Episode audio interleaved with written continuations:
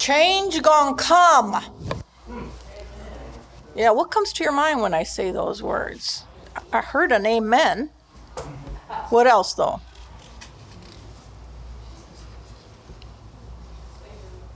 What? Slavery. Okay. Justice. Some people think about change along a continuum. On the one side, it is too little, too late. And those are the people who needed change a long time ago, who have suffered from the status quo, and who see and feel clearly the injustices in our society. But look how far we've come, they're told. And they say, but look how far we have yet to go. And then there are those who say, well, not in my lifetime. These are people who liked it the way things were. They've experienced change as an earthquake, shaking the foundations of their life, and change threatens to crumble the house they've built, be it a mental house, a financial house, a worldview house, an institutional house. The building blocks of society used to be taken for granted, but now are assaulted. Will they withstand change, or is the whole thing going to collapse into chaos? And people may even have both opposite views at the same time, one foot in each camp, depending on what change you're talking about. Oh, I like this change a lot, but ooh, no, that one's too much. If there's one word that describes what we have gone through in the past 5 years or so, I think it would be the word change. As a black man living through the civil rights struggle in America, Sam Cooke expressed the realities and longings of his people when he released his seminal song in 1964, Change Gonna Come.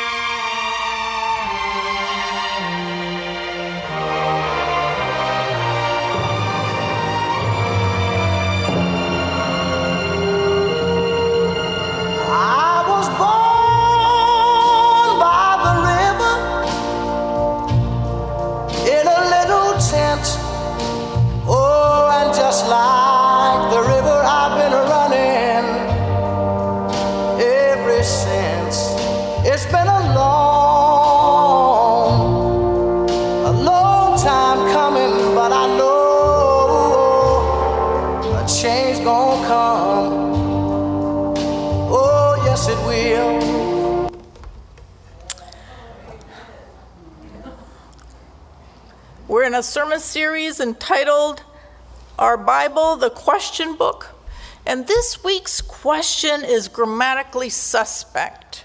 It's phrased in the form of a question, the first couple words, but then it immediately answers itself, and then it turns the rest of the very long sentence into more of an exclamation mark.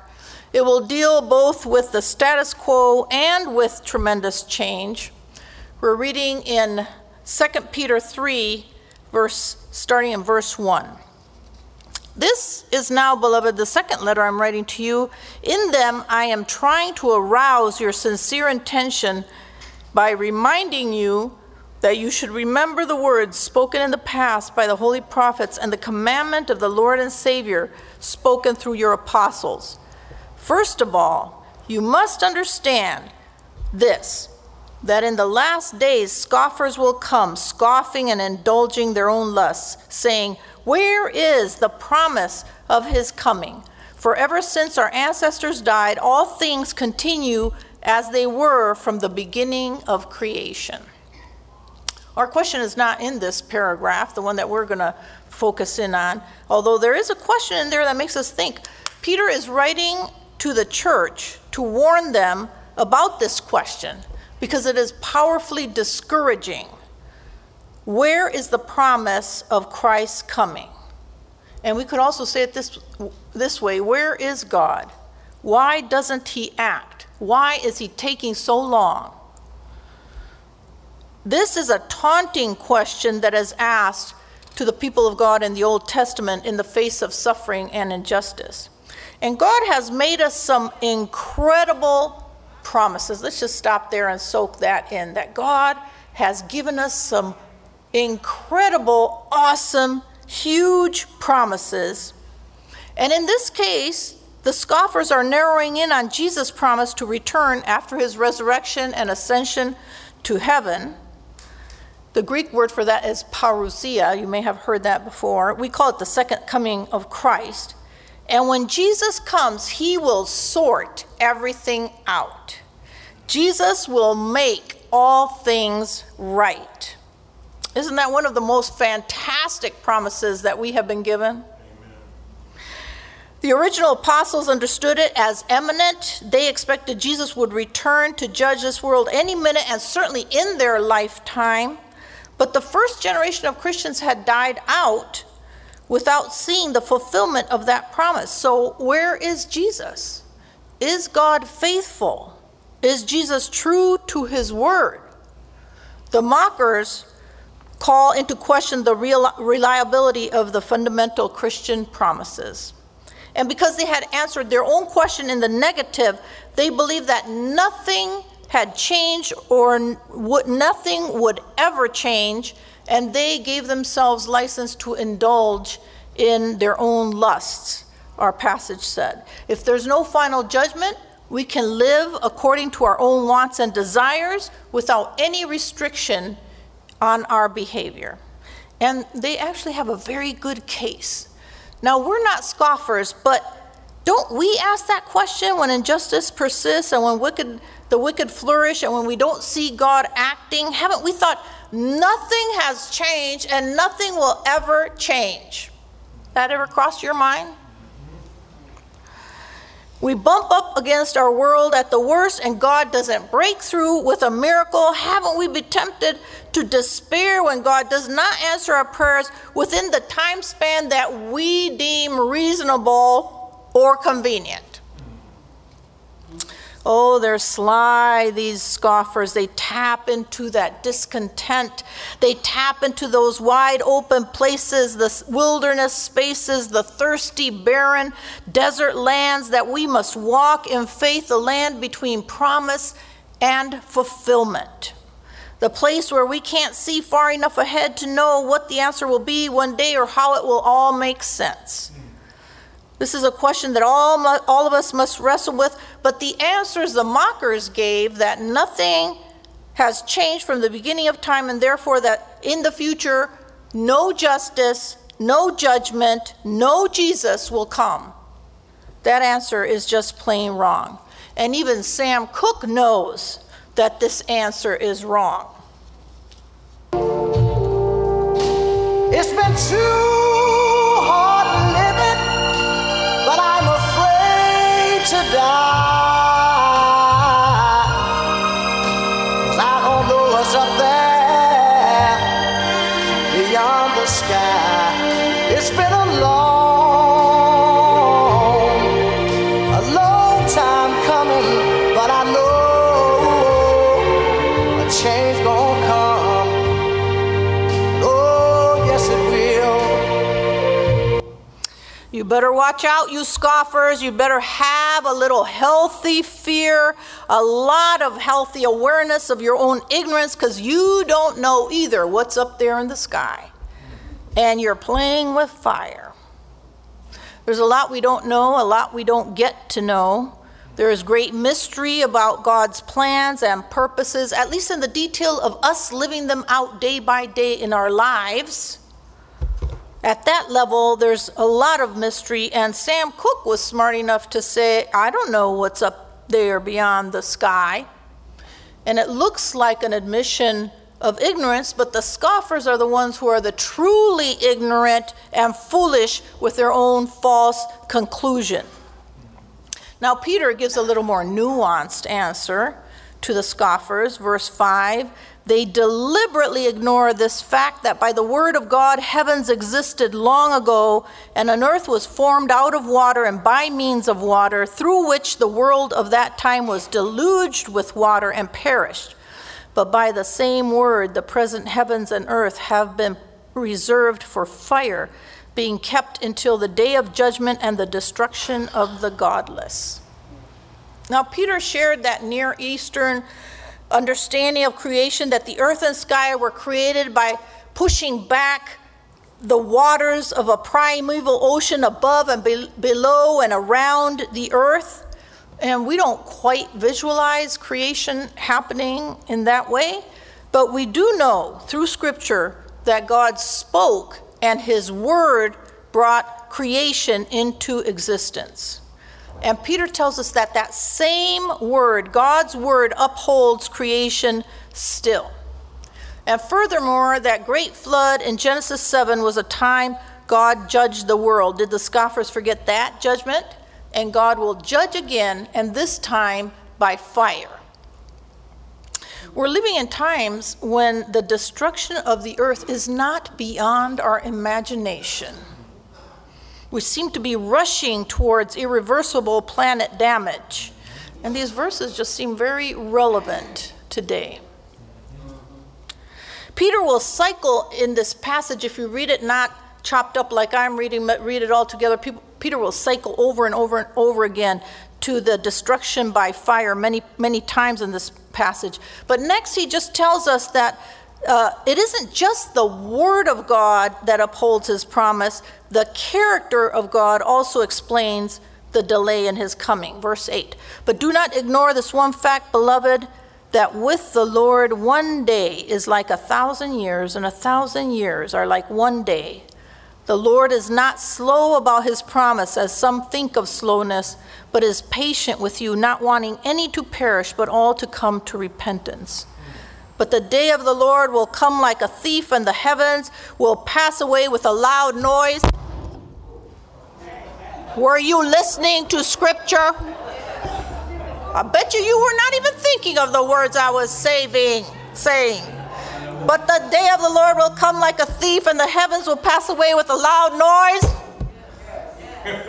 And the elements will be destroyed with fire, and the earth and everything that is done on it will be disclosed. What accounts for the delay of the second coming of Christ? God's time is not your time. You know, I've always thought a similar phrase would be a fitting epitaph on the gravestone of several beloved family members of mine who shall remain nameless, because their time is not my time. And the number of hours that I've waited, I always start out patient, I have you know, to leave the house or for someone to arrive. I'll be ready, I'll be right there, certain members of my family will say, and the more they are not there in my time, my bitterness grows. And I, for one, know all about patience turning to impatience and the tapping of the foot and the watching down the street every time I hear a car coming, only to be disappointed time and time again. Disappointment, bitterness, impatience. Do these attitudes cross over into our relationship with God when he does not come, when he does not answer our prayers? Sometimes for years. Have you had years-long prayers? When circumstances don't seem to change, God's time is not your time is a hard lesson to learn, and yet it is a foundational lesson of faith, in which faith must be planted if it is to grow. Over 40 times we hear in the Bible, wait on the Lord. I think we have to be told that many times because that is hard to learn. God's time is not your time. God lives outside of time. Time was part of creation, and God is not bound by it. And we can't imagine timelessness. We can't imagine not having a before and not having an after, or no linear march in only one direction. But just the knowledge that God is outside of time gives us enough of a pause to understand that God's perspective is very, very, very different from ours. And it challenges us to trust that God keeps a very long view in his plans. And he knows what we do not know, and he sees far beyond our capacity, and he will bring about his plan when the time is right. God has another reason for delaying, which is rooted in his character. God's slowness is really patience and mercy, which are embedded in his character. God is giving time for all to come to repentance. God's delay is really about opening wide the doors of heaven. God would rather wait for you than punish you. That is the kind of God he is. And now we finally come to the question we really want to focus on in 2 Peter verse 11. Since all these things are to be destroyed in this way, what sort of persons ought you to be? That's the question. What sort of persons ought you to be in leading lives of holiness and godliness, waiting for and hastening the coming of the day of God, because of which the heavens will be set ablaze and destroyed, and the elements will melt with fire? But in accordance with his promise, we wait for new heavens and a new earth where righteousness is at home. Therefore, beloved, while you are waiting for these things, strive to be found by him at peace, without spot or blemish, and regard the patience of our Lord as salvation. Well, there's a lot of fire running through this passage. If we lived in Texas or Kentucky right about now, the verses on the judgment as a deluge, as a flood, flooding waters, that's what would strike home to our heart. But here in California, with our severe droughts and so many fires every year, the idea of judgment through fire is a little too close for comfort. Last summer, my family took several driving trips up and down the state, and fire broke out everywhere we went, it seemed.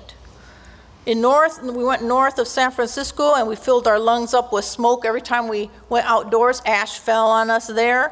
On our trip back home, there was no stretch of highway that was free of smoke. And for hours, that's the length of California, for hours, we drove through an eerie, kind of a brown, yellow, smoky landscape. And then later on, we went south to San Diego. A fire broke out there, and we filled up our lungs with smoke again. Fire. We know all about it in California. And Jesus' second coming means judgment. That's what that fire represents, judgment. If he's going to put the world right, then change has got to come, because we can't have this mess in the new heaven and the new earth. This is what Sam Cooke sings about. I go to the movie and I go downtown. Somebody keep telling me no.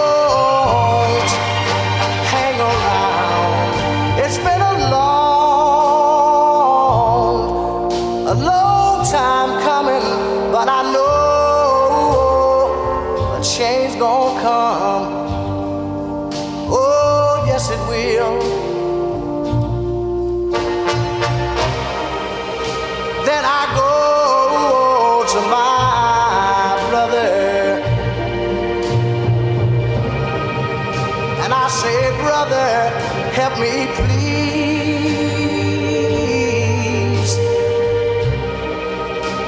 But he winds up knocking me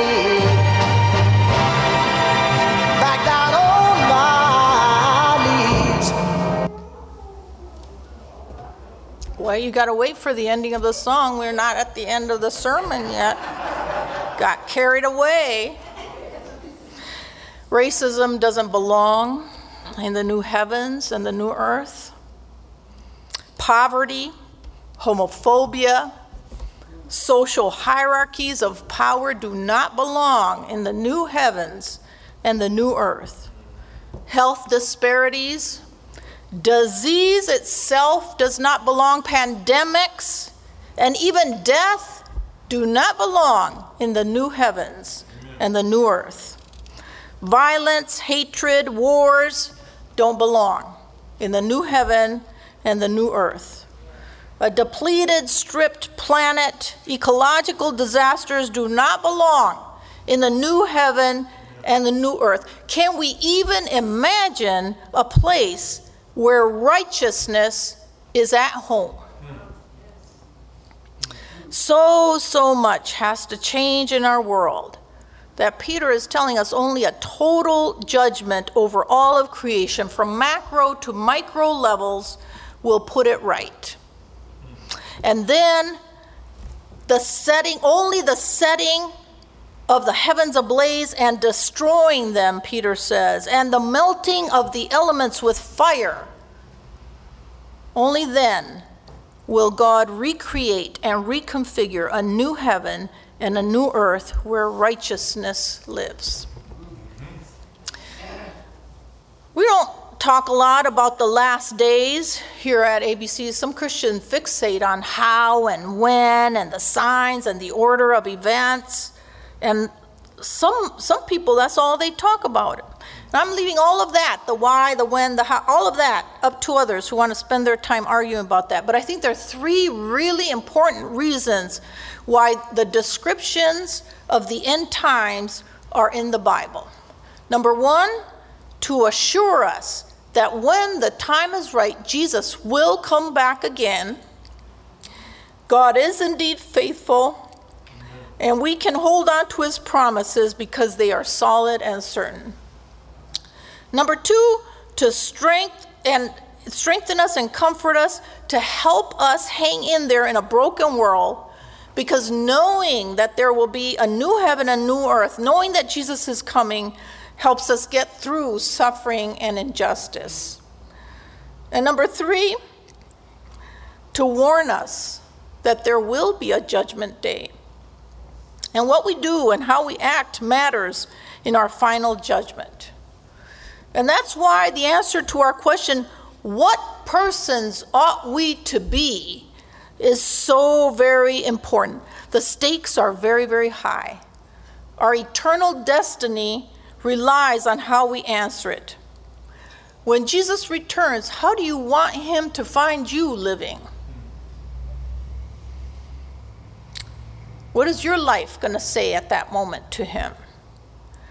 The question is so important that Peter just blurts out. He doesn't even let us think about it for a second. He just blurts out the answer before the question mark can be put on the sentence. Look at verse 11 again. What sort of persons ought you to be in leading lives of holiness and godliness? We didn't even get a chance to puzzle out what sort of people we ought to be before he just tells us this is who you ought to be. Period. Starts as a question and turns into an imperative. So holiness is the setting ourselves apart from the way our crooked world works. It's not looking down our noses at other people. It's not setting ourselves against others as their judge. They have a judge who's better at his job than we are, and a judge who's also going to judge us, by the way, by the same measure he judges them.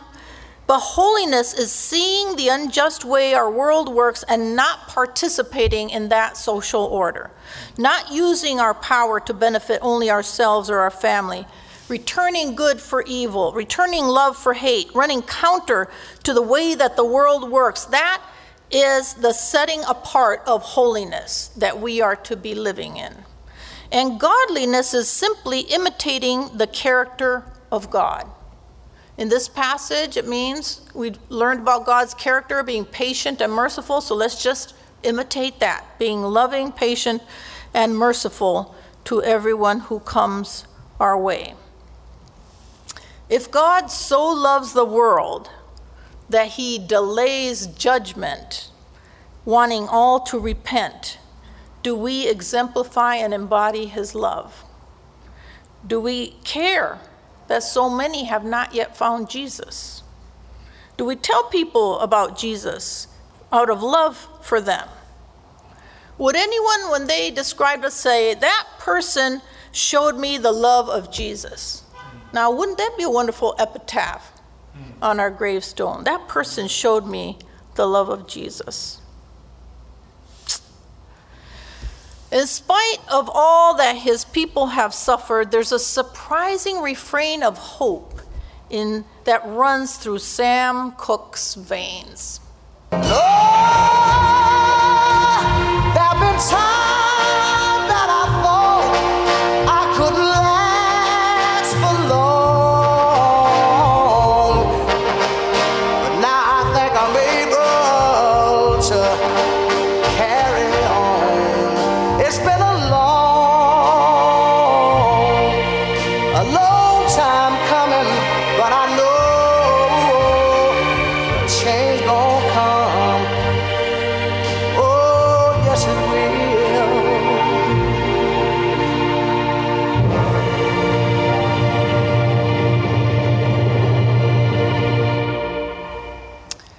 Well, you can take his word for it, or you can take God's word for it. Change gonna come. And it's gonna be terrible. And it's gonna be wonderful. You get to choose which it is for you. You can play with fire like the scoffers, or you can live holy, godly lives. That's up to you. And it's up to us as a church altogether. Peter was writing to the church.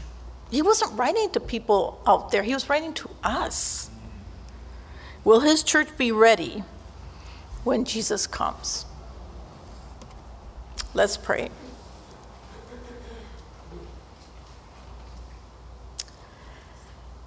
Lord, we confess our apathy, our sleepiness, our not engaging with others in the way that you want us to engage with others.